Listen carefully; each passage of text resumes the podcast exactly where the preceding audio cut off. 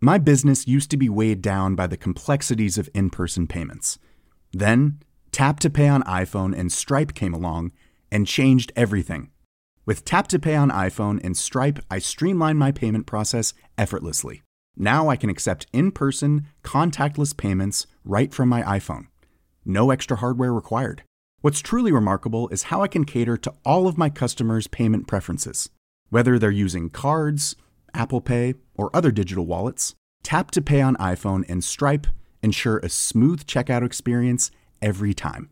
And it's not just me. Stripe helps businesses of all sizes, from local markets to global retailers, scale quickly and stay agile. To learn how Tap to Pay on iPhone and Stripe can help grow your revenue and reach, visit stripe.com slash tap iPhone. Hiring for your small business? If you're not looking for professionals on LinkedIn, you're looking in the wrong place. That's like looking for your car keys in a fish tank. LinkedIn helps you hire professionals you can't find anywhere else, even those who aren't actively searching for a new job but might be open to the perfect role. In a given month, over 70% of LinkedIn users don't even visit other leading job sites. So start looking in the right place. With LinkedIn, you can hire professionals like a professional. Post your free job on linkedin.com slash achieve today.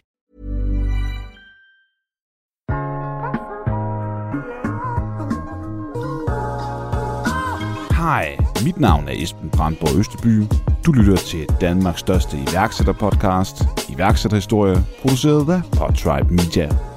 I stedet for at gå ud af døren fra løvens hule med 600.000 kroner, som var det, der var målet, gik vennerne Jesper Laursen og Brian Dennis Jensen derfra med en af de største investeringer i programmets historie, da Mia Wagner, Jan Lermann og Jakob Risgaard investerede hele 2,7 millioner kroner for 30% af deres virksomhed, Dekofarver.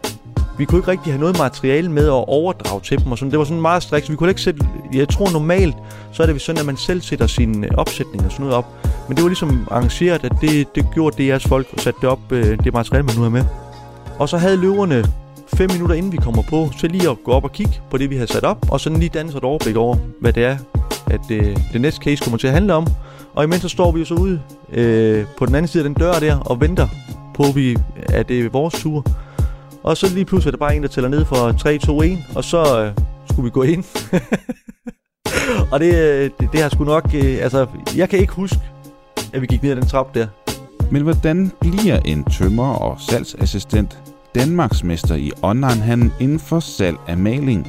Det og i øvrigt adskillige sjove anekdoter fra hele rejsen, inklusiv nogen fra Løvens Hule, kan du høre meget mere om i den her episode.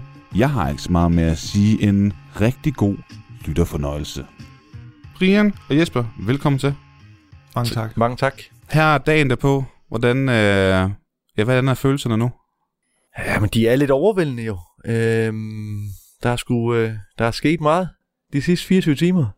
Og øh, ja, nu er, er, er vi lige ved at lande lidt igen, og skal lige til at tilvende os den nye hverdag, tror jeg.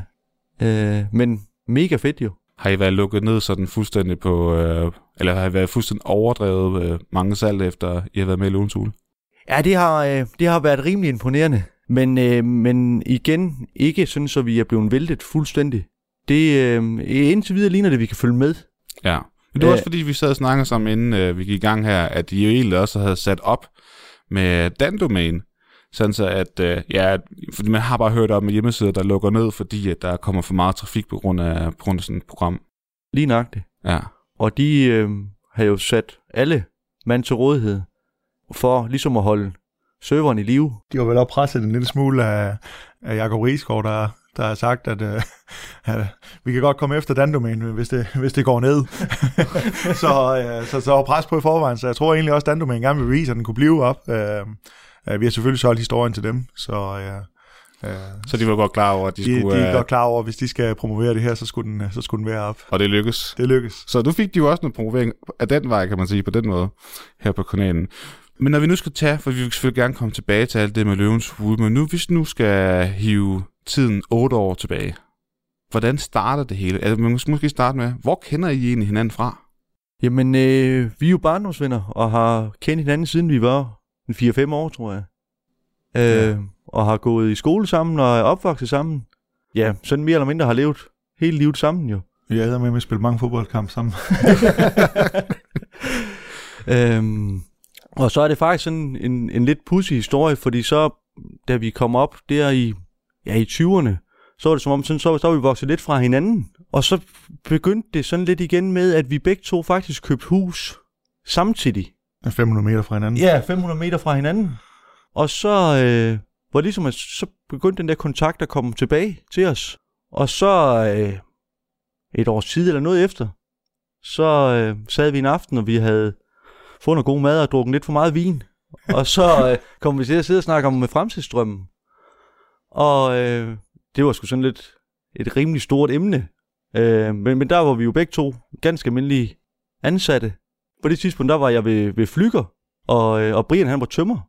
Og det kunne vi godt øh, begge to, sådan, da vi snakkede om det, men det var ikke, altså, det var et fint jobs, men det var ikke, det var ikke noget, vi sådan rigtig brændte for. Vi tog på arbejde og var, var glade, men ikke så meget mere end det.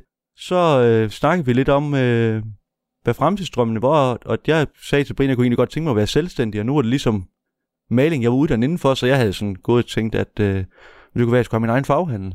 Stor faghandel i Odense? Jo, ja. det var sådan lidt, øh, det var lidt det, der var min tank. Det var udgangspunktet. Det var udgangspunktet. Så på et tidspunkt, så ville jeg skulle have min egen faghandel. Det er ikke fordi, I sad sådan og brainstormede om, åh, kunne man lave den der app, eller du ved sådan noget. Det var ren og skær, måske lidt fuldmandssnak. Altså, jeg husker det kun som, uh, Jesper lige pludselig vender sig om og så siger, Brian, hvad er din fremtidsdrøm?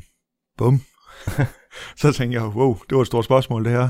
Uh, så havde vi en, øh, eller vi har en, en fælles kammerat, uh, der, der har drevet uh, en webshop sammen med sin far, uh, hvor de sælger jagtudstyr, og uh, der har jeg fulgt rigtig meget med ved siden af, og jeg synes, det var utrolig spændende, den e-handel. Så jeg sagde, at jeg kunne godt tænke mig at, at lave en uh, webshop, og som Jesper sagde i, i Løvens Ule, at uh, jeg vidste bare ikke, hvad jeg skulle sælge. så, øh, så jeg tror, jeg tror ikke, der gik mange minutter, så sad vi inden foran en computer, og, øh, øh, og sad og googlede rundt, øh, hvem der egentlig solgte maling på nettet, og vi var, vi var mildst talt ikke ret imponeret over det, der egentlig var. Det mente vi, det kunne vi sagtens gøre bedre. Også i og med, at vi har spillet en del øh, øh, computer igennem årene, øh, lige fra, fra diverse spil og, og alt muligt. Vi har altid haft en computer i nærheden af os, så... Øh, så, så lidt nørd er vi også. Øh, lidt FIFA her der. lidt FIFA og lidt manager og hvad det nu ellers er. Så. Fedt. Hvad gjorde I så? Fordi du tømmer, og du øh, har arbejdet med salg i, øh, i flyger. Ja. Online marketing, e-handel. Det kan godt være, at man har synes, at der har været en kammerat, der har lavet noget. Men hvordan, hvorfor Søren starter man hen med det? Altså, man starter jo lidt fra scratch, og øh, man kan også, altså, det er jo ikke nogen hemmelighed, når vi kigger tilbage, så hvor det, vi begik alle fejlene. Vi vidste jo ikke, altså vi vidste jo ikke, hvem vi skulle tage fat i. Altså, øh, så vi øh, fik øh, indsamlet nogle forskellige øh, tilbud på, hvem der skulle lave den her webshop, og, øh, og hvem der skulle stå for vores markedsføring. Og der øh, ja, tog vi jo nok bare det første og det bedste for at komme i gang. Og det en fejl? Ja, det var... Ah, nej, men, men vi endte jo med at, at købe et, et, et, et, en lås webshop, som vi ikke selv havde rettigheder til. Så, øh, så den dag, da vi skulle, du, skulle flytte den, så kostede os jo en sindssygt mange penge. men, men den gav jo salg. Den gav jo salg. Så, øh, så det var jo, de har jo gjort et godt stykke arbejde. Vi har måske bare ikke lige læst kontrakten med småt, at, øh, at det var udviklingsfirmaet, som faktisk havde rettighederne til webshoppen. Fordi det var et lukket system, vi havde valgt at bygge øh, webshoppen i. Okay. Så... Øh... Og det er jo lidt frækt måske faktisk. Ja, ja det, det er jo det. ligesom jer, der betaler for at få udviklet noget til jeres virksomhed. Ja, vi, vi røg over til et andet øh, selskab, og, og de sagde, at det, det har de godt nok aldrig set før i branchen. Øh, og det var endda et anerkendt øh, firma. Nu skal vi selvfølgelig ikke nævne det mere, men, øh, men, øh, men det var et anerkendt firma, der, der egentlig har lavet det. Så det, det viser også lidt, at branchen er lidt hård lige på de punkter. Og jeg husker også som om, at vi blev faktisk hjulpet ret godt i gang af, af, af nogle, øh, nogle forbindelser og, og nogle venner, der har prøvet at, at være selvstændige før, og, og de ting, som, som hjalp os lidt over mange af de der dumme step, man kan, man kan falde i som, som nystartende iværksætter. Der er rigtig mange ting, altså i, i e-handel, der er der rigtig mange, der er dygtige, de kan det hele, og Øh, jeg ved ikke, om det er sådan mere, men vi, vi jokede lidt med øh, i de første 3-4 år i hvert fald, at alle dem, der, alle dem, der ringede og kontaktede os, øh, typisk via telefon, så ja, øh, det var typisk dem, der ikke havde så meget at lave, så det var måske ikke de dygtigste i branchen. Øh, og den kørte vi faktisk meget efter, den, øh, den regel, og, og det gjorde måske, at vi netop øh, kom ret godt igennem, øh, uden at, at løbe ind i, i, i nogle aftaler, hvor, hvor de ikke var så gode. Der var lige den med webshoppen, men, men, men som sagt, den, den gav jo genereret salg fra dag i dag, så så, så værre var det heller ikke. Ej, så, så det var ikke, fordi det var dårligt lavet. Det var mere det med kontrakten. Ikke? Ja, det var, ja. det var selve kontrakten og, Ja. og den låste enhed der, ikke? Så, Hvad, jeg fik sådan et spørgsmål, da jeg sådan spurgte øh, rundt på sociale medier, hvad jeg skulle spørge jer om. Og der var en, der sådan spurgte, hvad, var, hvad er hemmeligheden så? Fordi man kan sige, der er mange, der måske sidder og lytter her, der højst sandsynligt enten har eller gerne vil lave en online forretning af den ene eller anden slags. Det er jo ligesom fremtiden. Så, øhm, så jeg kunne godt tænke mig at spørge jer, som jo ikke har en baggrund i det, som har skulle lære tingene helt fra scratch, godt nok også med hjælp udefra og så videre, ikke? Det der med at sætte CMS-systemer op, fragtaftaler, betalingsløsninger og så videre, hvad har ligesom været... Øhm, ej, der er selvfølgelig ikke, jeg ved godt, der er ikke sådan one, one fits all, men sådan, hvad er der, noget- hvis I kan nævne nogle af de ting, som I synes, der har været altafgørende at få styr på?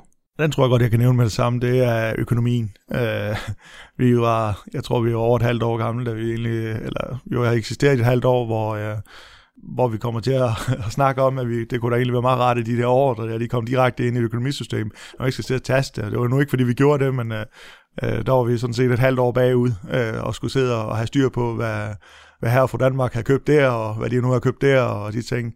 Øh, så der fik vi, efter et halvt år, der fik vi det ind øh, oprettet, sådan at øh, ordrene de kunne blive importeret direkte og sådan noget, men det, det har jo været, altså, Altså ind i et regnskabsprogram? Eller? ind i regnskabsprogrammet, altså fra Ja. webshoppen og direkte ind i regnskabsprogrammet. Altså bare, bare sådan nogle basale ting, øh, som man ikke tænker over, fordi vi har jo så mange forskellige interesser. Øh, mig og Jesper har jo altid sagt, at 80% laver vi sammen, og 20% øh, øh, får vi lavet ud i, i byen. Ikke? Øh, og så ikke, at vi sidder og laver det hele sammen, de 80%, men, men det er dem, vi laver selv. Øh, det er selvfølgelig ændret sig, jo, jo, jo større vi er blevet, men jeg husker det også som en tid, hvor, man, var- hvor vi var nødt til at undersøge og læse om rigtig mange ting, og sætte os ind i nogle ting, man ikke anede noget som helst om, og man faktisk ikke rigtig interesserede sig for.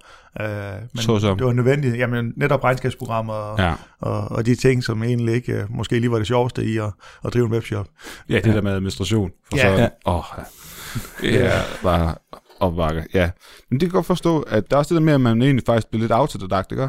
Fordi du er ikke revisor, og du er heller ikke, I er heller ikke uh, grafiker, eller hvad skal man sige, uh, annonceringseksperter, eller noget som helst, men det er alligevel noget, I har måttet sætte jer ind i, Ja, ikke? altså, og det er jo bare, altså det er jo, som Brian sagde, det er jo helt fra scratch af. Man siger, så må man jo prøve at lære, hvad er det mest basale i øh, online markedsføring for eksempel. Ja. Og så må vi jo øh, teste af og se om, altså det er jo det, som vi gjorde dengang, altså vi, vi, vi testede jo på livet løs, og sagde, "Men fungerer det her for os? Nej, det gør det ikke. Det var penge smidt lige ud. Øh, nå, men så må vi prøve det her i stedet for. Ja. Altså, så det er egentlig bare, og så, så tror jeg, så er det vigtigste jo så bare, det er jo så bare, man lærer de fejl, så man ligesom siger, "Men okay, så skal vi så ikke gøre det her en gang mere. Nej. For dem har der været mange af, og det, og det var jo hårdt, i hvert fald de første par år, for der var pengene jo ikke så store, så det, det gjorde jo ondt, når man brugte 5.000 kroner på en kampagne, der ikke, øh, der ikke genererede noget som helst. Men Ja. også fordi, at på det tidspunkt, det her det er jo tilbage i altså 2012 jo, ikke? Jo, det, vi startede jo i 2013, Ja. 2013, yes. øhm, og der var jo ikke meget, altså da, da, da webshoppen var, var ligesom var gået i luften, og vi øh, var kommet i gang, jamen, så tror jeg, vi havde, havde vi 1000 kroner tilbage på vores virksomhedskonto. Ja. Hvor meget har I lagt ind til at starte med? Vi har 80.000. Med 80 før hver. Yes. Ja, så, øh, så der var cirka 1000 kroner tilbage at gøre godt med, da vi skulle i gang. Så I alligevel brugt 79.000 bare for at få sat, altså få købt varer og ja, webshop. Og, webshoppen og ja. alt det der. Ja. Okay. Jamen, altså, da vi starter, altså hvor, hvor webshoppen starter, øh, jeg tror faktisk, vi, er vi rigtig i gang i marts måned, ikke? og webshoppen starter i, i slutningen af juni, øh, så vi bruger nogle måneder på det. Ja. Øh, og der var ikke flere penge tilbage på kontoen, så det var alt eller intet på det tidspunkt allerede. Ja. Øh, heldigvis begyndte ordrene så at komme, øh, og det var endda inden, at vi har rigtig begyndt at sætte øh, Google Ads øh, på, øh, på tingene, og SEO og sådan noget. Det var jo en, en viden, vi slet ikke eksisterede på det tidspunkt. Øh, det var jo øh, det var bare webshoppen, vi lavede, så begyndte alle de her salgskanaler at komme på stille og roligt hen ad vejen. Øh, så, så, og lige siden der, der har vi faktisk aldrig haft gæld i, i banken, eller vi har aldrig haft gæld i banken. Øh, vi endte jo helt ned omkring de der, jeg tror det er 1700 kroner eller sådan noget der, og så begyndte det at gå den anden vej. Det der med, at I ikke har haft gæld i, uh, i banken, det er selvfølgelig ikke noget, I sådan stod, man altid så står og snakker om inde i løvens hule, men når man går igennem en due diligence og så videre, hvor, hvor I så sidder og snakker med investorerne og så videre, var det jeres opfattelse, at det også var et plus? Altså, at, at der ikke var den del, og skulle, at de ligesom også skulle sidde og kigge på? Ja, det tror jeg faktisk, det var. Og det er faktisk også, men det er så ikke med i, i løvens hule, men det er blandt andet en af de spørgsmål, der også kommer den, hvor de spørger, om der er noget gæld i firmaet, og om, man, om vi får løn for det, vi laver. Ja. Øh, det, jeg tror, det er sådan nogle obligatoriske spørgsmål, der kommer.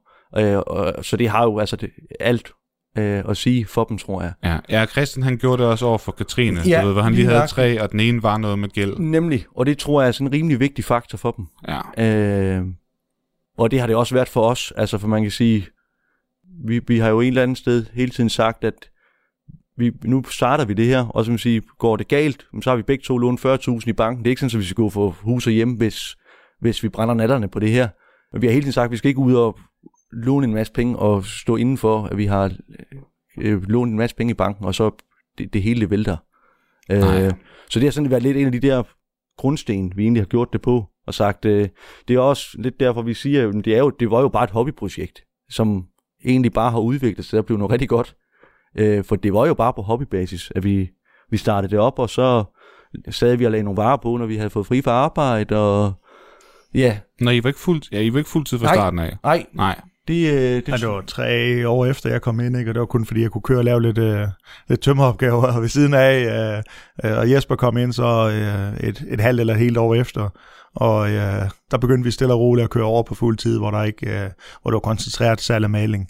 Øh, og det var lidt af en chance igen, vi tog øh, på det tidspunkt, hvor øh, vi valgte så at sige, det bliver måske en hård vinter, men øh, nu går vi all in. Og, og lige siden den dag faktisk, øh, der, der er det bare gået opad, øh, det hele, øh, gået frem. Og Fedt alle de timer, vi, blev, vi lagde i det nu, i de der 37 timer, vi lige pludselig kunne dedikere til projektet, øh, det, var, det gik bare fremad hele tiden.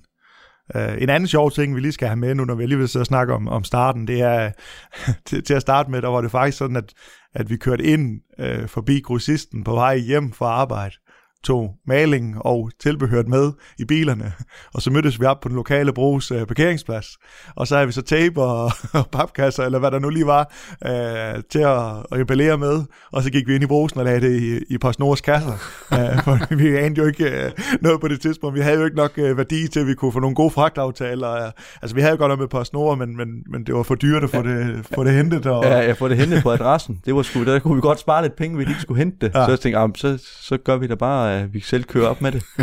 så det var, det, var, det var hårdt arbejde, som man siger. Ja, det, Så man vil løsninger, ikke? ja, lige nok. Og så, så kom det jo også sådan, ja, men det vi har gjort, det, ja, hvad har vi gjort, et halvt års tid eller sådan noget. Så kunne de også godt begynde at se brugsuddeleren deroppe, jo, og der kom jo flere og flere af de der pakker der i deres, i deres pakkebuer der. Ja.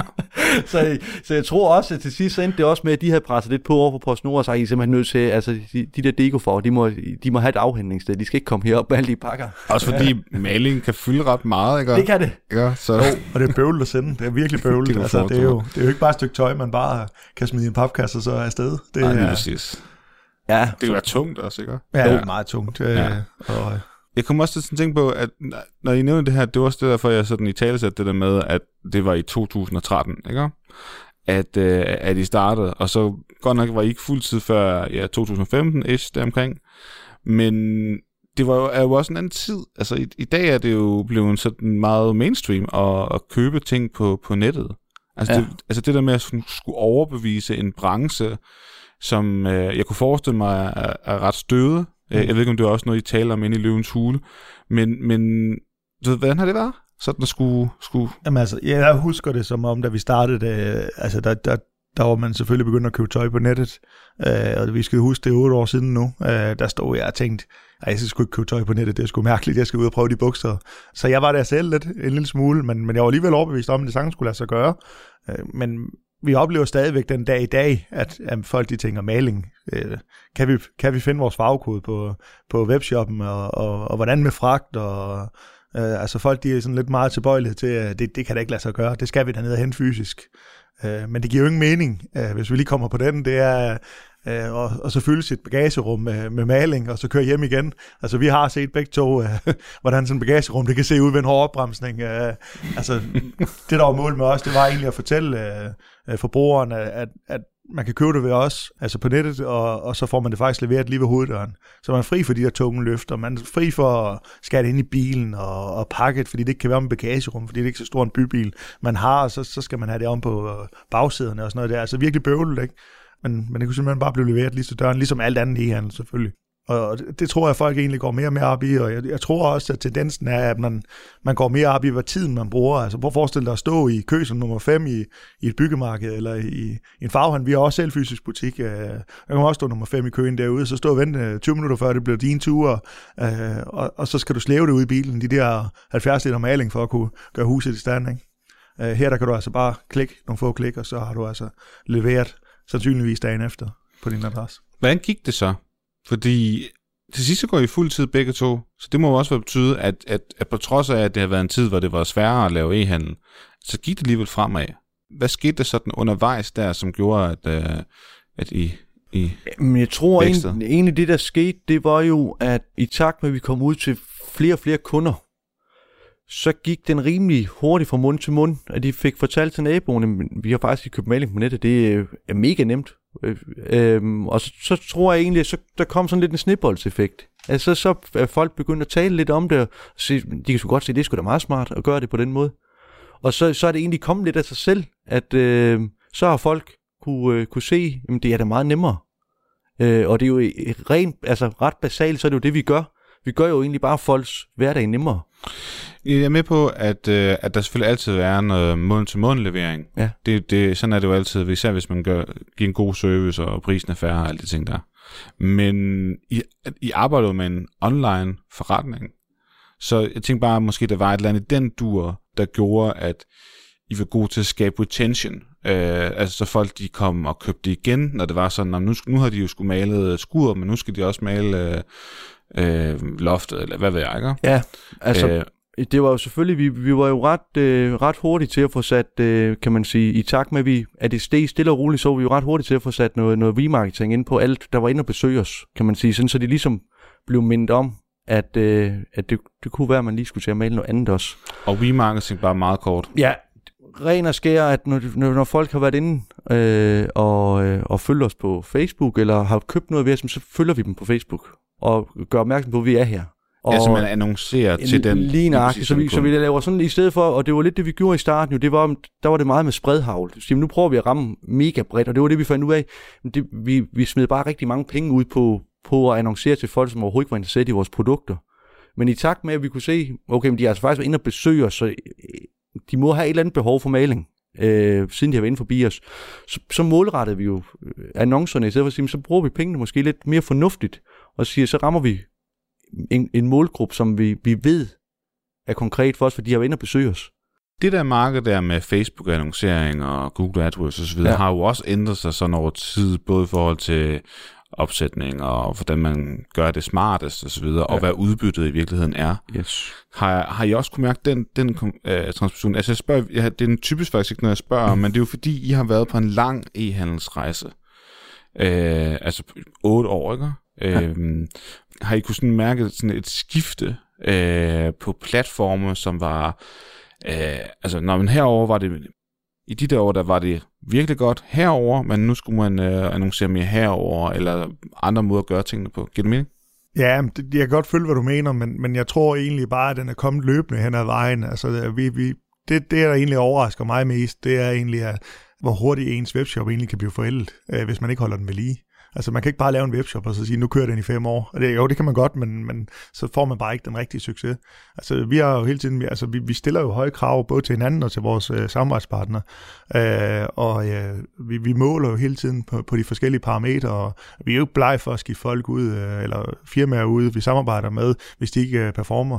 Øh, det samme med os selv, altså øh, vores webshop, jeg tror, vi har, har vi kommet med nyt... Øh, det er næsten årligt, vi kommer med enten en nyt design eller nogle nye ting til shoppen, eller et eller andet for at holde ved lige. Og øh, jeg tror mange i, generelt med e-handel, de kigger egentlig ind i egen branche, hvor vi, er, vi har været gode til at kigge ud af sted, altså ud over, så det er ikke kun er maling, vi sidder og kigger på, øh, men vi sidder også og kigger, hvad, hvad gør de store drenge øh, øh, på, i Danmark eller på verdensplan? Øh, hvad, hvilke fede detaljer har de, og er det noget, der kan lade sig gøre ved os, og, og sådan nogle ting? Så det der med at få implementeret nye ting, Udvikling, opdatere ja. design, og det er jo sådan noget med at A-B øh, split-teste og sådan nogle ting, ikke? Ja. altså, så meget kort, det er jo, at man har to forskellige sider, eller landingssider, øh, med forskellige design og click buttons og så videre, ikke? Ja. Lige nok. Og så Ja. kan man se, hvad for noget tracker bedst. Yes. Ja, Så kan man måle 100%. ja. præcis. Og det var jo altså, lidt for at komme tilbage til det, du sagde, det, det, det, det er jo bare sket en kæmpe udvikling, på, på, altså både med Facebook og Google Ads og sådan noget der. Og det fandt vi jo også ud af sådan rimelig hurtigt på rejsen. Det, det har været omkring, hvor vi faktisk begge to gik fuld tid ind i det. Der kunne vi godt se, hvis vi skal være skarpe på det her, så er vi nødt til at finde nogle, nogle samarbejdspartnere, der kan, der kan hjælpe os, fordi det, det udvikler sig så hurtigt, og der kommer nogle nye ting hele tiden. Så der, der, der valgte vi faktisk at sige, nu så investerer vi i at få en ekstern partner til at, at hjælpe os med det. Sige, så er det jer, der sidder med det her, og sådan holder jeg opdateret på, når der sker noget, så er vi med. Så I gjorde det in-house først? Ja. Altså jer selv? Lige nøjagtigt. Og så øh, var vi ret hurtigt til at, at erkende og sige, okay, det, det, der er bare, det er bare meget komplekst det her. Så vi er nødt til at finde nogen, nogen der er bedre til det end os.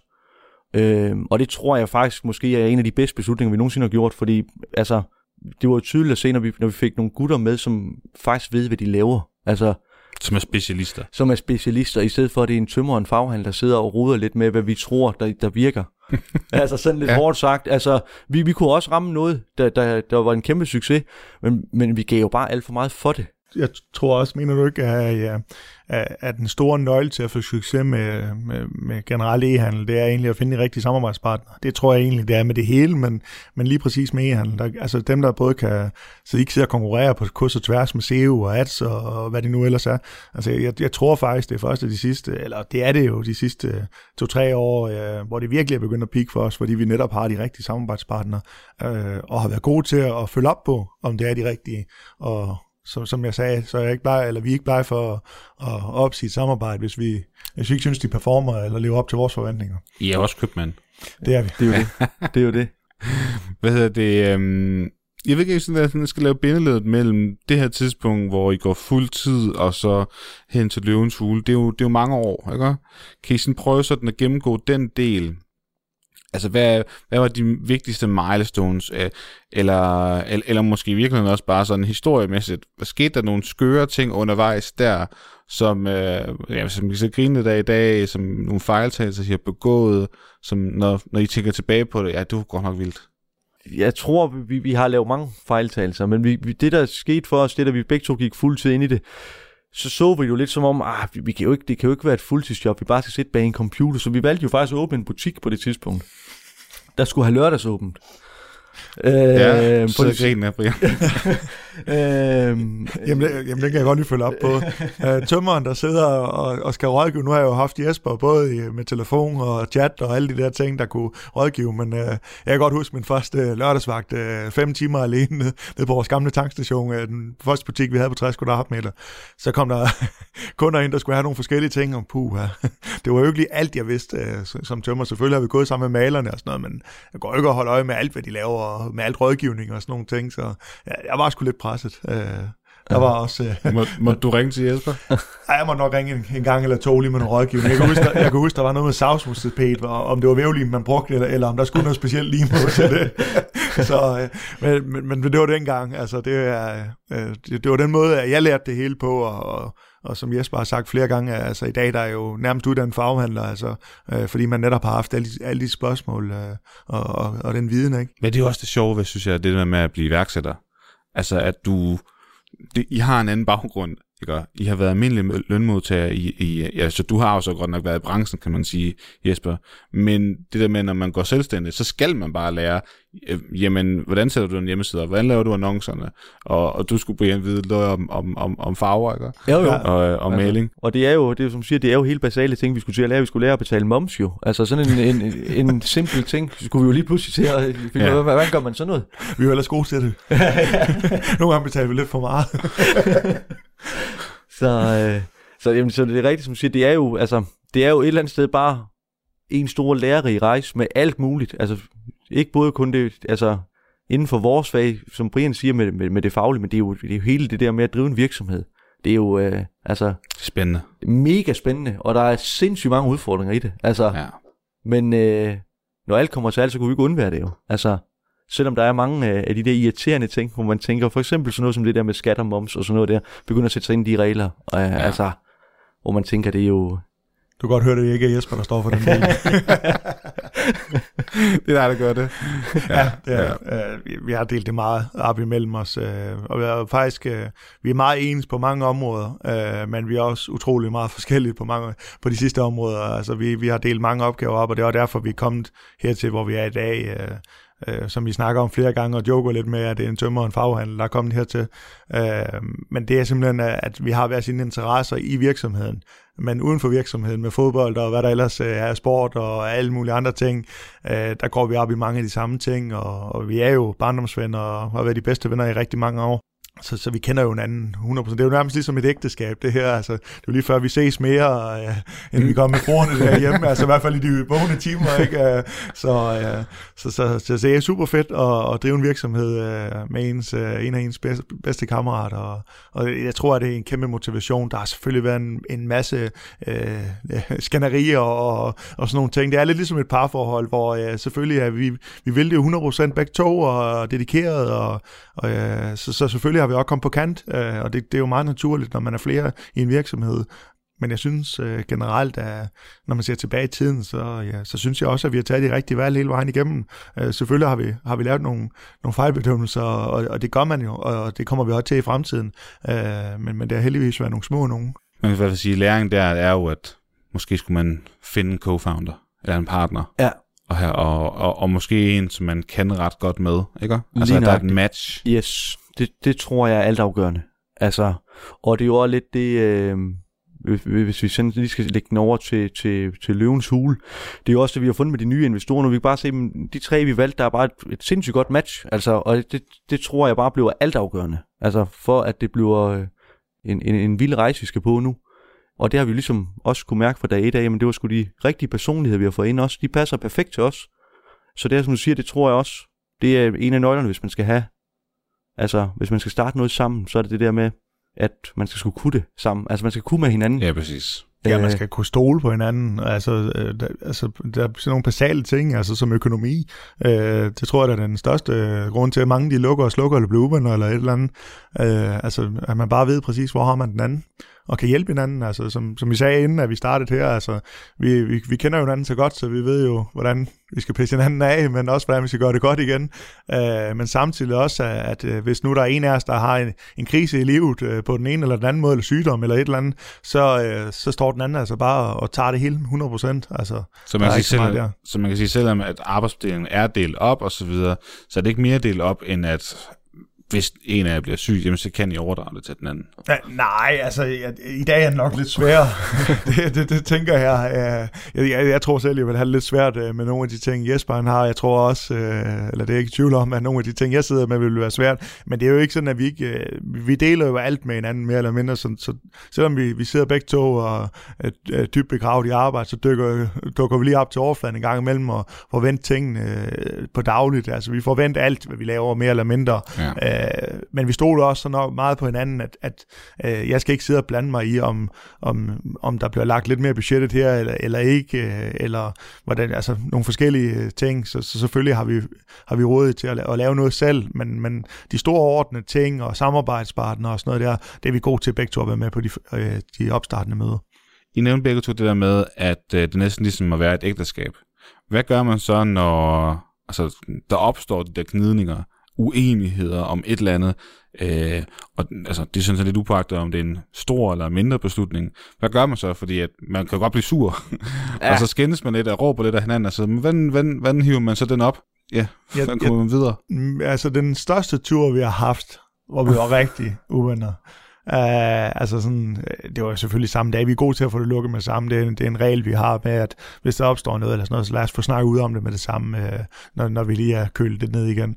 Men der var en, en dag, hvor vi, hvor en weekend, hvor vi var hvor, hvor den kørte lidt frem og tilbage på, øh, på sms. Øh, og, øh, og det er simpelthen, det har vi også fundet ud af på, på, med tiden, at lad være med at skrive om, hvis der er nogle problemer. Ring til hinanden. Det er meget nemmere at snakke om tingene, i stedet for de der dumme sms'er, man kan læse på forskellige måder. Præcis. Øh, men, men vores regel nummer et, det er faktisk tage op på den lokale øh, café og, og få en fadøl og snakke ud om tingene, hvis der er et eller andet. Øh, og det, det er både, hvis der er noget med den ene eller den anden, øh, men altså simpelthen få snakket ud om øh, og tingene og, øh, og komme videre. Øh, vi skal ikke bruge tiden på sådan noget pjat. Altså. Det er selvfølgelig med på, men der er forskel på at have en holdning til nogle ting, altså hvad for en beslutning man sådan skal have, hvor vi, når jeg synes, det her design er pænt, når, ja. jeg synes, det her design det er pænt, og du ved, mens, ja. mens der er noget, noget, noget andet, det er så lidt mere logisk baseret, ikke? Mm. Altså, det ja. her, det giver mest mening for os. Altså, det er den her måde, vi får flere kunder på. Ja. Kan du ikke se den værdi? Altså, nå, nu forstår jeg, hvorfor du mente det sådan, og så videre. Ja. Kan, kan du mene, det, det giver ja. mening. Men der er det jo også sådan lidt, det er jo også lidt derfor, at det er sindssygt vigtigt, at man så også øh, stoler 100% på hinanden, fordi så vil man sige, okay, ved du hvad, hvis du tror så meget på det, så så gør det. Altså, så, øh, så lægger man bolden over til anden og siger, ved du hvad, jeg stoler skal på det, du siger der, og det, du tror på, det er det rigtige. Det virker som om, at du har gjort dig nogle tanker. Yes. Go for it. Go for it, og så kan det godt være, at jeg har en anden holdning, men ved du hvad, det, det virker til, at du har gravet lidt dybere i den, jeg har. Så vi stoler på, at det, du siger, det er rigtigt, og så kan man altid klintre den anden bagefter. Så har man lidt på hinanden ja. bagefter. Ja. Men det tror jeg er vigtigt, det der med at sige, ved du hvad, hvis du har den her sag her, eller det her, et eller andet, øh, sige, så stoler jeg sgu på, at det du tror på, det, det er den rigtige vej. Rigtig god pointe. Rigtig, rigtig god pointe. Nå, lad os prøve sådan at komme, uh, hop, hop over til, uh, til løvens huledelen. Fordi det var jo en vild oplevelse, at uh, I fik 2,7 millioner fra Mia Wagner, Jan Lermand og Jakob Riesgaard for 30 procent, ikke? Ja. Og I gik kun derind og egentlig bad om 600.000 for, ja. for 5 procent. Ja. Så værdiansættelsen, den, den var, var, lidt, var lidt lavere, men til gengæld gik det fra med en del flere penge. Ikke? Mm. Hvordan, øh, hvordan forbereder man sig sådan et program? Og hvorfor vil I hoveddagen? Jamen, det er faktisk en lidt sjov historie. Altså, det var jo øh, øh, herunder i, i 2020, der har vi jo øh, oplevet en, en, en kæmpe vækst på grund af coronaen, og der kom maling lige pludselig i ekstra høj kurs, så vi havde jo mega travlt. Og så på et tidspunkt, så øh, der er mig og Brian ude og hjælpe med at pakke, og så lige pludselig stikker Brian til mig og siger, det er ikke for det, men jeg har faktisk lige sendt sådan en ansøgning til det der løvens Vi har gået og joket med det mange år, og sagt, øh, men det kunne faktisk være meget fedt at være med i det program.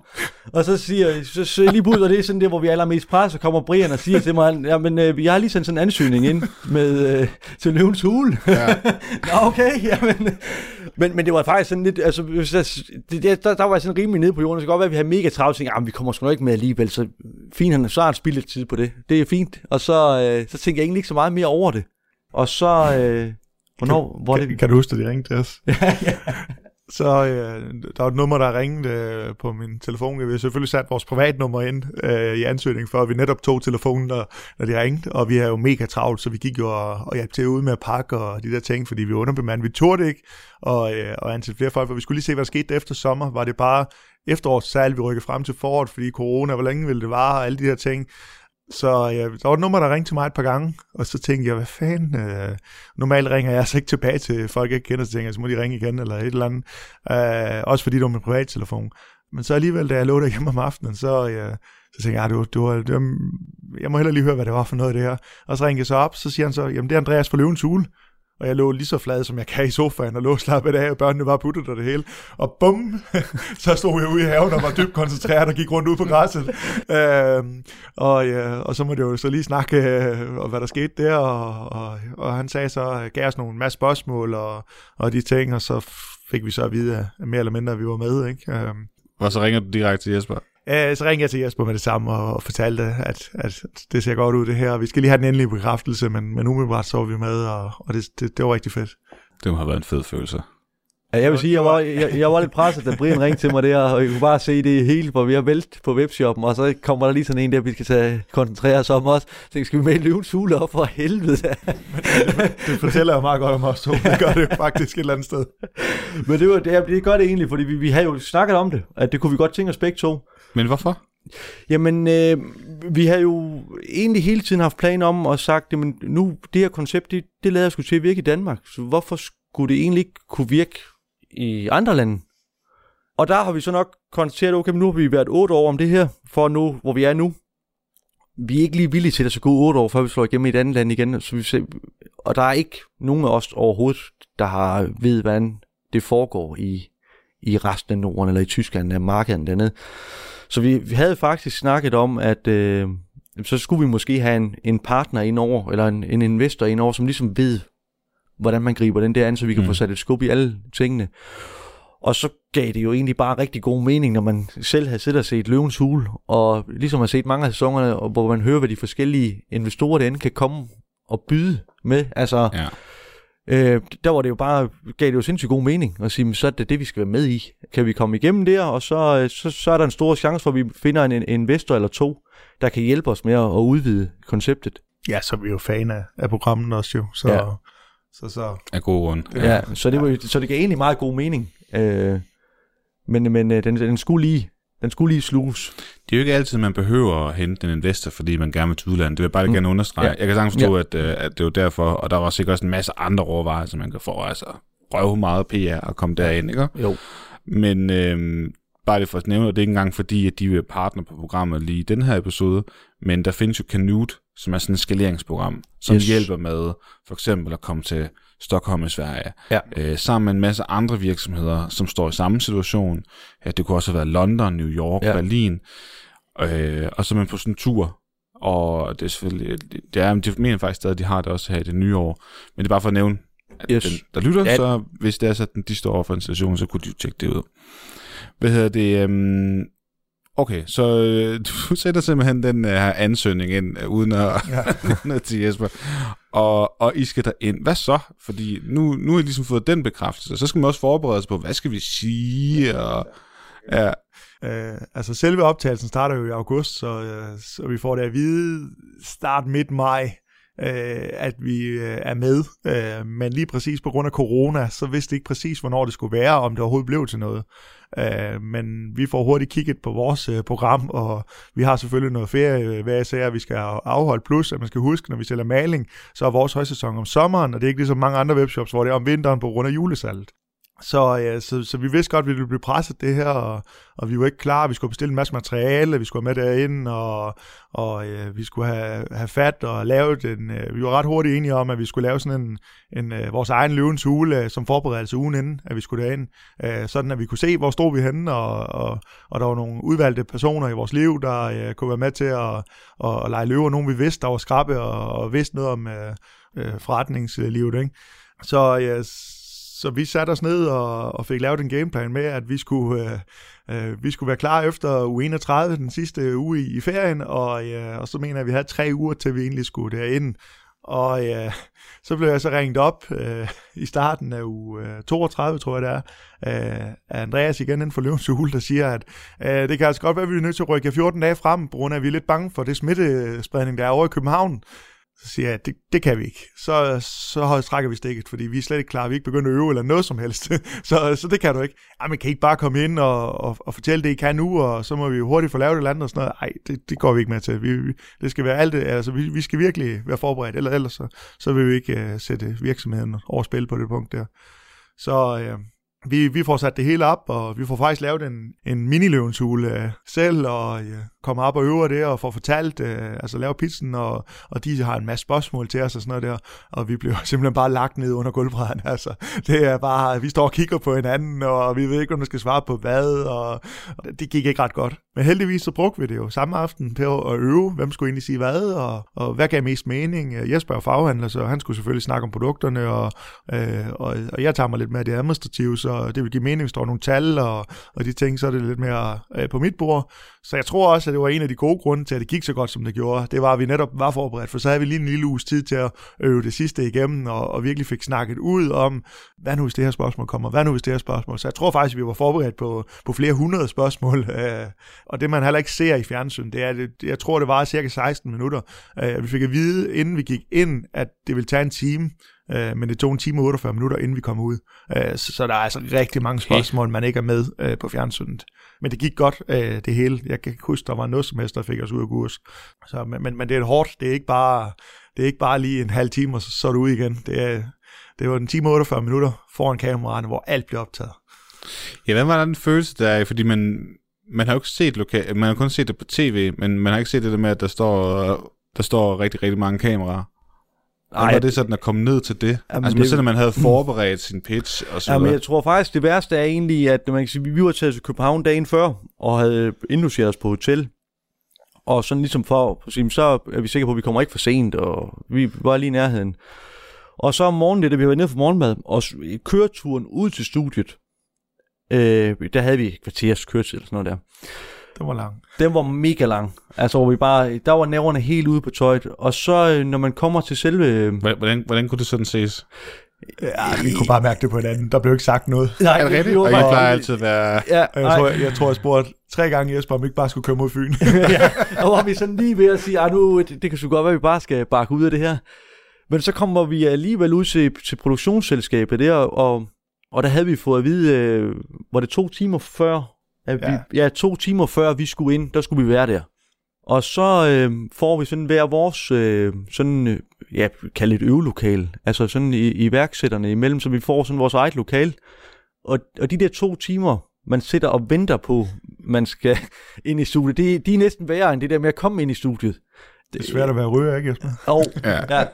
ja, det er så det. Men ej, det, det var det, hvor man bare sidder, så sad vi jo bare næsten to timer ikke at snakke med hinanden jo, og egentlig bare øh, genøvet det hele ind i sig selv, af det man havde, havde øvet. Og så får man lige pludselig at vide, øh, at øh, næste gang så er det vores tur. Og så øh, kommer man jo op og skal sidde og vente ude foran øh, studiet. Der skal man sidde og vente på, at de får pillet den forrige iværksætters øh, materialer sådan noget ned og gjort Det er sådan en gammel skolepenge, ikke? Ja, det var bare, bare sådan en gammel skolebænk, du sidder og venter på.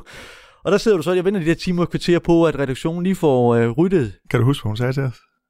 Nej, det kan Jo, jo, det kan ja. jeg faktisk godt. Hvor, hvor hun siger, at, kan du huske det, hvad hun siger? kan jeg godt. Ja, øh, hende der pro- programchefen, der, hun siger, hun har aldrig nogensinde set nogen, der sætter sig ned på den skolebænk der, øh, inden de stille skal ind, stille og roligt.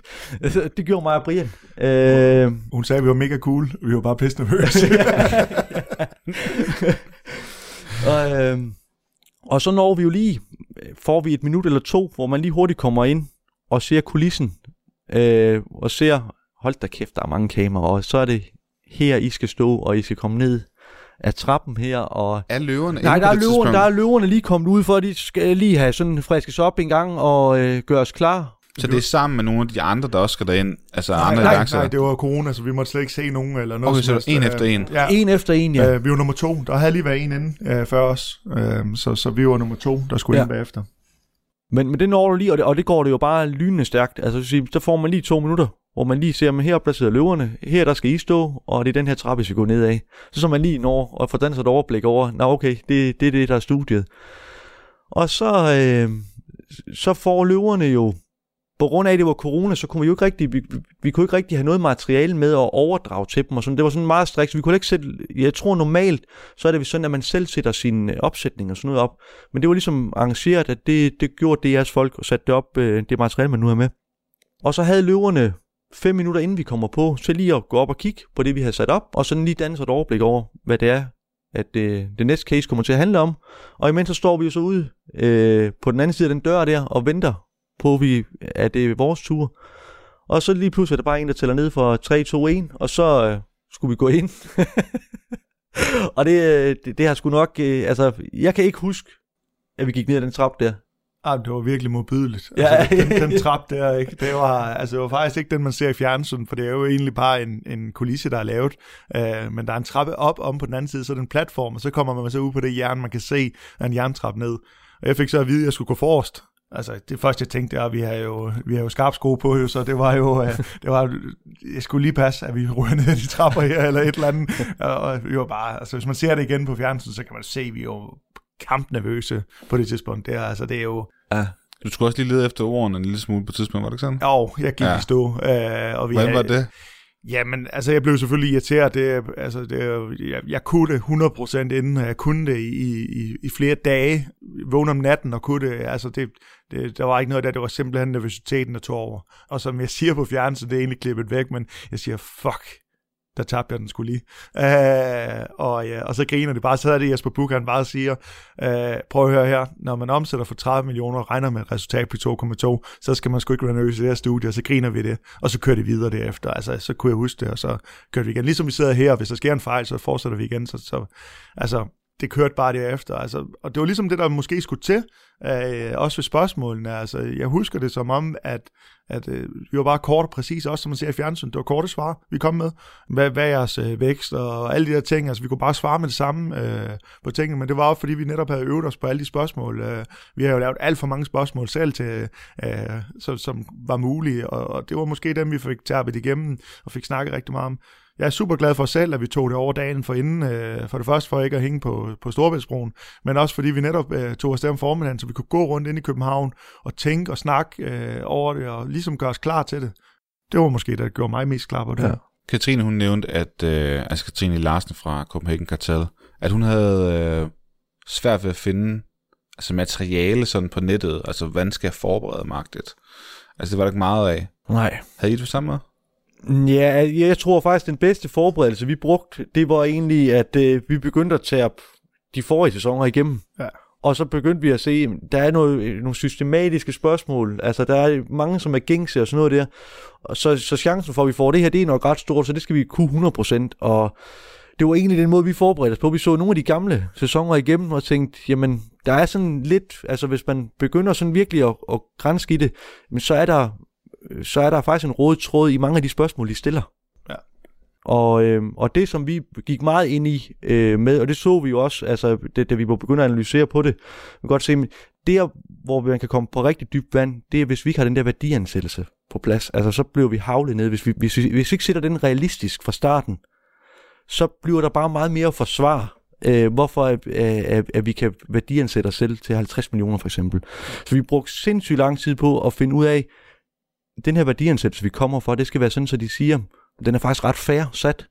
Fordi så, og, og jeg tror, det er en af de, de bedste ting, vi har gjort, fordi det gjorde jo, at vi faktisk, der var ikke ret meget, uh, sådan, hvor, hvor, hvor de virkelig går til os. Altså fordi, hvor de begyndte sådan at, at, at, at grave endnu dybere i nogen. Vi har jo ligesom taget alle de der, som Brian siger, måske 100 spørgsmål. Så dem kan vi 100%. Men det har så også gjort, at de skulle ikke begynde at grave i alt for, for meget andet, fordi det har vi altså ikke øvet på. Så, så det, det, var lidt, øh, det var lidt den, vi gik ind med det til. Tilgang, ja, det var ja. lidt tilgang til det. Og så forberedte vi os, fordi det, det er rigtigt. Altså, der er sgu ikke, hvad fanden pitcher man lige? Altså, hvad, hvad, hvad skal man lige sige? Vi fik at vide, at det skulle være mellem 90 øh, og 120 sekunder, øh, det vi kom ind med. Og det er jo lang tid. Øh, vi, vi prøvede jo mange gange i starten, og, og havde fundet noget, vi synes der var godt, og sådan noget der, men det var alt for kort. Så så det pludselig tog fanden jo ved os, og så var det jo alt for langt. Uh, så det tog altså noget tid, og uh, når man sidder og øver med et, med et stopur og, og bare læser op, eller hvad man nu har skrevet ned, så, så læser man det jo meget hurtigere, end man egentlig står og fortæller det ud til en forsamling. Uh, så, så det var faktisk lidt en kunst og ramme. Jeg tror egentlig ikke, det gjorde så meget, det var enten for meget eller for lidt, men, men uh, vi ville jo gerne ramme den, sådan at vi ikke uh, blev hugget ned for det fra start af. Ja, det er klart. Uh, og det er ingen tvivl om, at af Jesper Buch, det var da nok ham, vi havde, øh, vi havde frygtet mest, inden vi kom ind, øh, ud for det, vi har set i andre sæsoner, øh, på måden, han kunne takle især med værdiansættelsen. Så, så, så da han egentlig starter med at rose os som en af de første, så er det ligesom om, der forsvinder det sidste nervøsitet, der var i vores krop. Og det tror jeg egentlig om, man kan se i fjernsynet, vi er meget stive i starten, og, og så meget. falder vi stille og roligt ned med skuldrene. Og, yes. og, og, og, det, og det, det er simpelthen fordi, de, vi falder til rette i, i elementet der, ikke? Ja. Ja, og så blev vi jo så enige om, hvad er det vi, så i den pitch, der, hvad er det vi egentlig vil? Og så blev vi ret hurtigt enige om, vi skal, vi fortæller sgu bare, hvad det er vi laver, og hvordan det går, og hvorfor vi er her. Og så siger kort og kontant, i stedet for at begynde, vi har jo kørt alt muligt mærkeligt på den pitch der, som ikke gav nogen mening, hvor vi så ligesom, da vi havde lavet de første prøver, der var jo flere, der sagde til mig, ved du hvad, gør, hvad er det, der har interesse for løverne? Men det er, sige, hvem er det I er, og hvad er det I kan, og hvorfor er I her? Det er egentlig i det store hele, det de har behov for at vide den pitch der. Og så kommer alle de uddybende spørgsmål bagefter. Det er et rigtig godt udgangspunkt. Det, det er helt enig i. Men når jeg sad snart spurgte om forberedelse, så tænkte ja. jeg også noget med, I bad jo om 600.000. Ja. Men I fik 2,7. Havde I så også siddet og overvejet den situation? Ja. ja. Og at, at der måske var løver, som I ikke havde overvejet at skulle have med, ja. vil også ville, uh, gerne vil med. Øhm, ja, det havde vi faktisk, og vi havde også sat nogle regler op øh, øh, for, hvor meget vi ville øh, give øh, øh, af procenter, og, og hvad beløbene skulle være. Der var en minimumsbeløb, og hvor mange procent det skulle være. Vi har faktisk fået lavet sådan en lille øh, øh, tabel, øh, hvor vi lige hurtigt tog med til over til København, hvor vi kunne se på, hvad, hvor er vi henne, og hvordan skal det være, og sådan noget, så vi ikke blev presset af det. Og Jesper han starter med at sige til mig, at hvis der kommer noget med nogle tal eller nogle procenter, så er det dig, fordi... ja, men tak for den presbal. ja. uh, men uh, ej, jeg synes, vi gjorde det rigtig godt derinde, og vi vidste uh, hurtigt, det, det heldige ved det, og det siger de faktisk op i fjernsynet, det er i budrunde 1, hvor der faktisk er otte bud, øh, når man lægger det hele sammen. Øh, der er værdiansættelsen stort set det samme. Så den er jo nem at vende sig om på. Det er jo ikke, øh, der er jo ikke to millioner imellem budene. Altså, så, så det er jo nemt at, øh, at, at lige lægge det hurtigt sammen, og så blev enige om, at, at det, det var sgu for lavt. Så, øh, og der fandt vi så ud af det der med forberedelse. Det havde vi også, for, vi havde forberedt os ind i hovedet på, hvad kan der ske, og hvem kan finde på at byde på det, og hvem er ikke interesseret. Altså ja. det havde vi jo lidt sådan gået og forberedt os på. Men det har været spild af tid jo, fordi det gik jo så ikke, som vi havde regnet med. Altså vi havde jo, der, der var jo nogen, vi havde udset os fra starten og tænkt, de kan have interesse i det. Men der er også nogle af dem, der tænker, de vil, hvad er det for et projekt? Altså, det, det, er de ikke vil kunne se nogen mening i det.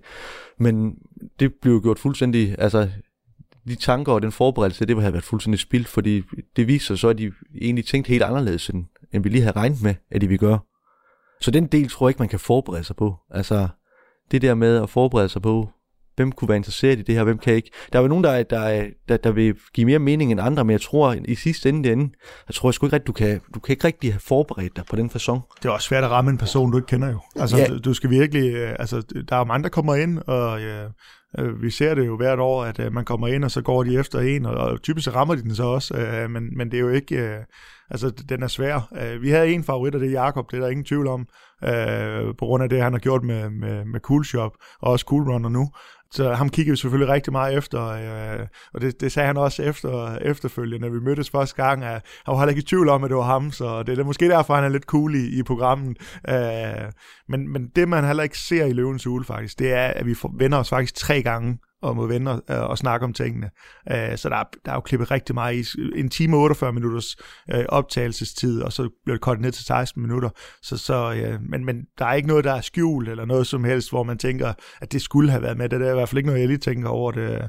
Øh, jeg synes, det er rigtig godt klippet sammen, og, og det, er det, det er det vigtigste, der er med i programmet. Så, så det, det er godt arbejde af dem hvad så? Fordi så fik I, I fik pengene, og, og, og, og hvad så, så kommer man jo ud af lokalet og, og, og, og skal hjem, en hele tur hjem til, til Fyn. Hvad var det? Altså lige fra start af, der var det, vi, vi starter ude på gangene, hvor, hvor Jesper Buch kommer ud og siger som det også, det var fandme godt gået det der, drenge. Det var, det var helt vildt. Jeg er virkelig, virkelig glad på jeres vegne. Der er bare en ting, jeg er mega træt af, det er, at jeg ikke er en del af holdet. Uh, og han var virkelig, virkelig en guttermand inde i studiet, Jesper Buch, altså hele vejen igennem. Det var han. Uh, men de andre løber kom også ud og snakke med os ude på gangen, og sådan noget. Det gik faktisk lidt lang tid inden, at vi egentlig måtte komme ud til, til bilen og egentlig kunne finde noget. Men lige så snart vi kom ud i nærheden af bilen, så kiggede vi på hinanden, og så blev vi enige om, vi skal bare ud og have en fadøl. der er ikke, øh, det er ikke mad eller noget sådan. Vi skal bare ud og have en fadøl. og vi er midt inde på Nørrebro, og øh, også Fynborg, vi er jo ikke ret kendt øh, derinde. Øh, så, så vi sætter os ind i bilen og begynder at ringe op for, øh, for, øh, for anlægget af, og, og fortæller andre, hvordan det er gået af vores nærmeste øh, samarbejdspartner.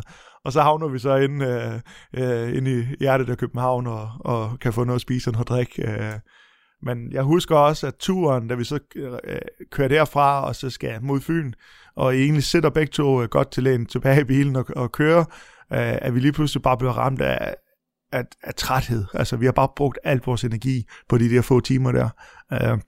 Vi sætter væk jeg siger, det er mig, der kører, jeg siger til Jesper, vi er simpelthen nødt til at ind forbi den nærmeste tankstation og have en ordentlig spand kaffe, fordi ellers så kan jeg sgu ikke holde mig vågen, så det skulle ikke forsvare lidt at køre hjem. Så det, så det gør vi, og så kommer vi selvfølgelig hjem og får fortalt uh, den nærmeste familie det. Og jeg husker det, som om jeg gik i seng ved 7 tiden om aftenen, fordi jeg var simpelthen bare helt udkørt. Altså alle de oplevelser, alle de følelser, og kroppen var adrenalinen, ikke? Altså alt havde bare givet sig den, den dag der. Det var... Det er det der, når man er på. Det og det, I har været mega nervøs og stresset over det, og ja, det kan jeg sgu godt forstå egentlig. Det er, altså hvis det... jeg skal sammenligne det med noget sådan det, som når man bliver øh, når man bliver forældre, altså første gang man får et barn, øh, det er lidt samme følelse, der faktisk kommer ud med, at man bare totalt overvældet det hele. Altså, øh, det er i hvert fald en af de største øh, ting i mit liv, der, øh, der er sket nogensinde. Det der, det var fuldstændig vanvittigt den dag der. Øh, og nu har vi så gået og holdt det hemmeligt i så lang tid, og det er endelig det, har vi det fortalt til alle, og ja. ja, det er mega fedt. Og hvordan er det så gået siden da? Fordi at, øh, det er jo alligevel også lille halv år siden nu, at øh, optagelsen de blev færdige. Ja, men så er der jo, øh, det kan man sige, sådan lige tiden efter, så øh, er det jo, at, at der skal laves en, en, en due diligence, kan man sige, på virksomheden. Så, så investorerne faktisk går ind og ser, at det, vi har stået og sagt til dem inde i studiet, det passer faktisk godt. Det er ikke bare nogle tal, vi har, har slynget ud. Og ligesom, så skal vi blotlægge hele virksomheden for dem, og de kan grænse ned i og se, jamen okay, det var faktisk rigtigt nok, som, de sagde, eller det stemte ikke helt, eller... Men sådan helt konkret, hvordan foregår det? I har et møde, hvor, hvor I sidder og viser nogle papirer, eller får Nej, et login får... ind til Google Analytics og alle sådan nogle ting vi, I starten, så får du jo egentlig bare, så får vi lige, øh, jeg tror, får vi, vi får lige snakket telefon med dem, ikke Først, øh, hvor de lige sådan øh, jo, han, på. Og, det var Jacob, der ringede. Ja, jeg tror, det var Jacob, der ringede, og så... Og så sagde de, at, øh, at vi, de vil gerne invitere os op øh, til et møde op, øh, op ved Coolshop, hvor, hvor deres folk vi være der. Og, men inden da, så havde vi så en uge før, fik vi øh, en, en masse papirer, en, en due diligence, kan man sige, hvor, de, hvor vi skal have udfyldt den og gjort den klar til det møde der. Så det sidder vi jo så egentlig og arbejder på en uge. Ja, og vi, vi har jo fået at vide, at øh, det er strengt fortroligt. Vi må ikke sige det til nogen, altså vi må sige det lige til de nærmeste, men vi må ikke fortælle det til nogen. Og i, i de lokaler, hvor vi er nu, øh, her på Midtfyn, der øh, det deler vi øh, samme bygning øh, med, en, med, en, med en gulvbutik ved siden af. Og vi er inde og spørger dem, om vi må låne deres mødelokale, fordi vi ikke lige har faciliteterne til det, øh, at de skal komme. Og øh, de spørger, ja, jamen, er det noget vigtigt? Og sådan noget, så ja, ah, men det er bare noget leverandør og, og sådan nogle ting. Så, så det, vil jeg, det vil vi gerne låne. Og vi har fået at vide, at vi skal jo tige stille, vi må ikke sige noget eller noget. Og så den første bil, der kommer, det er så Jan Lermann i en kæmpe Porsche. og så går han direkte ind i den der gulvbutik der ja. og spørger, hvor er det dekofarve, det ligger henne? og, og, og det var bare, altså... Øh, men vi fik så kunne så, de ligesom ret ja, lidt ud. Vi var nødt til at gå ind og sige det, som det var øh, til dem, og så sige, at de ikke skulle gå videre med det, selvfølgelig. Øh. Men det var det første møde, vi havde med dem, øh, hvor, hvor det ligesom, det var sådan en opfølging, fordi I skal huske, at øh, løverne, de har otte optagelsesdage, hvor der er cirka 70, der skal igennem. Så er der rigtig mange ting, de skal holde styr på, og det var som de sagde, de kunne godt huske os. Det er godt, det var maling, men de skulle lige alle de tal, og hvordan det var gået, og sådan nogle ting. Og en ting er, at de har sagt ja inde i løvens hule, det er jo ikke ens betydende med, at det egentlig bliver til noget. Så, så selve aftalen skulle jo laves bagefter. Øh, så man skal være lige så meget på, når man er bag, altså når, når det er færdigt, øh, når man mødes med dem igen. Ja. Hvad var det så, det der med terms og sådan nogle ting? Fordi en ting er pengene og andel, men så samtidig er der også en krav om, at Nå, man må ikke investere i virksomheder ved siden af, du må ikke investere i aktier, eller du, du ved sådan nogle ting. Hvad var det at skulle sidde for det? Um, ja, det, var, altså, det, det er jo ikke nogen hemmelighed. Det, det blev jo lidt en anden verden for mig og Brian, at, at lige pludselig, øh, der blev stillet det, vi har jo kun stillet krav til os selv indtil nu.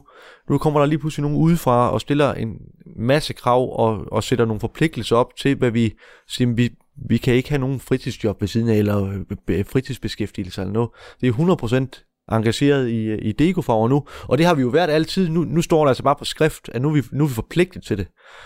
Øhm. Vi har jo også, øh, vi har jo selvfølgelig indgået en, en direktørkontrakt, øh, begge to, hvor vi binder os op til hinanden, og hvad vi må bagefter, hvad vi ikke må. Øh, det er jo en del af det. Øh, og jeg var for eksempel ved siden af, øh, der var tømmeren jo, han var også øh, brandmand, altså deltidsbrandmand, øh, nede ved Falk ved siden af. Jeg havde sagt til Jesper, inden vi tog ind, at hvis det blev en øh, kæmpe succes det her, og, øh, så, øh, så skulle jeg selvfølgelig nok sige op, fordi så var jeg interesseret i det selv, men der står sort på hvidt, at vi må ikke have lønjob ved siden af. Altså det er en af de der små ting, øh, og, og selv sådan et banalt job, som hvis man skal være fodboldtræner for et barns hold øh, på et eller andet tidspunkt eller sådan noget, så skal det faktisk øh, godkendes af bestyrelsen. Men det er jo fair nok, altså vi, vi forventer jo også de på, når vi, når vi trækker i deres folk, eller, eller i selve løverne, øh, så skal vi selvfølgelig også være på, øh, og så det ikke bliver en sovepude, at de kommer med. Jo. Det er jo stadig os, der driver virksomheden, og det er os, der har frirum til det og sådan noget. De er med til at hjælpe os på, på de udfordringer, vi har, og så kommer de selvfølgelig med nogle ting og nogle idéer og det hele, øh, men, men det er jo stadig mig og Jesper, der ejer øh, Degofarv, altså har, de fl- øh, har den største kapitalandel. Øh, så selvfølgelig er der sat nogle regler op, men, øh, men, men det er også der driver virksomheden, og det er også deres interesse. De kommer ikke, fordi de skal øh, have os til at sælge møbler ved siden af, eller et eller andet vi skal køre videre med succesen, men de skal bare sætte os i den rigtige retning med de rigtige ansættelser og øh, det rigtige boost for virksomheden, så vi kan komme ud over landets grænser for eksempel. Og lad det være de sidste ord. Jesper, Og Brian, tusind tak, fordi at jeg må komme her til, til Ringe her på Midtfyn og, og snakke med jer her lige ovenpå, at Løvens Hule af episoden med, med jer har, har været ude. Tusind tak, og held og lykke fremover. Mange tak. Mange tak. Det var altså iværksætterhistorien om dekofarver. Jeg håber, du kunne lide det. Og hvis du gjorde, så hjælp os med at styrke dansk iværksætteri ved at prikke ind i dit netværk og fortælle om vores eksistens. Du kan jo sende episoden her til dem, eller måske lave et storyopslag på Instagram, eller endnu bedre, skriv en anmeldelse til os, hvis du kan det fra den app, du lytter fra. Ellers har jeg ikke så meget med at sige end tak, fordi du lyttede med. Kan du have en rigtig god entreprenant dag, til vi høres ved. Hej.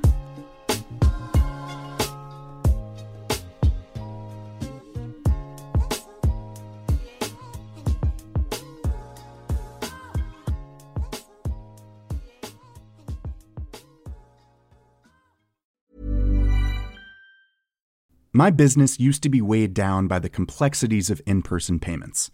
Then, Tap to Pay on iPhone and Stripe came along and changed everything. With Tap to Pay on iPhone and Stripe, I streamlined my payment process effortlessly.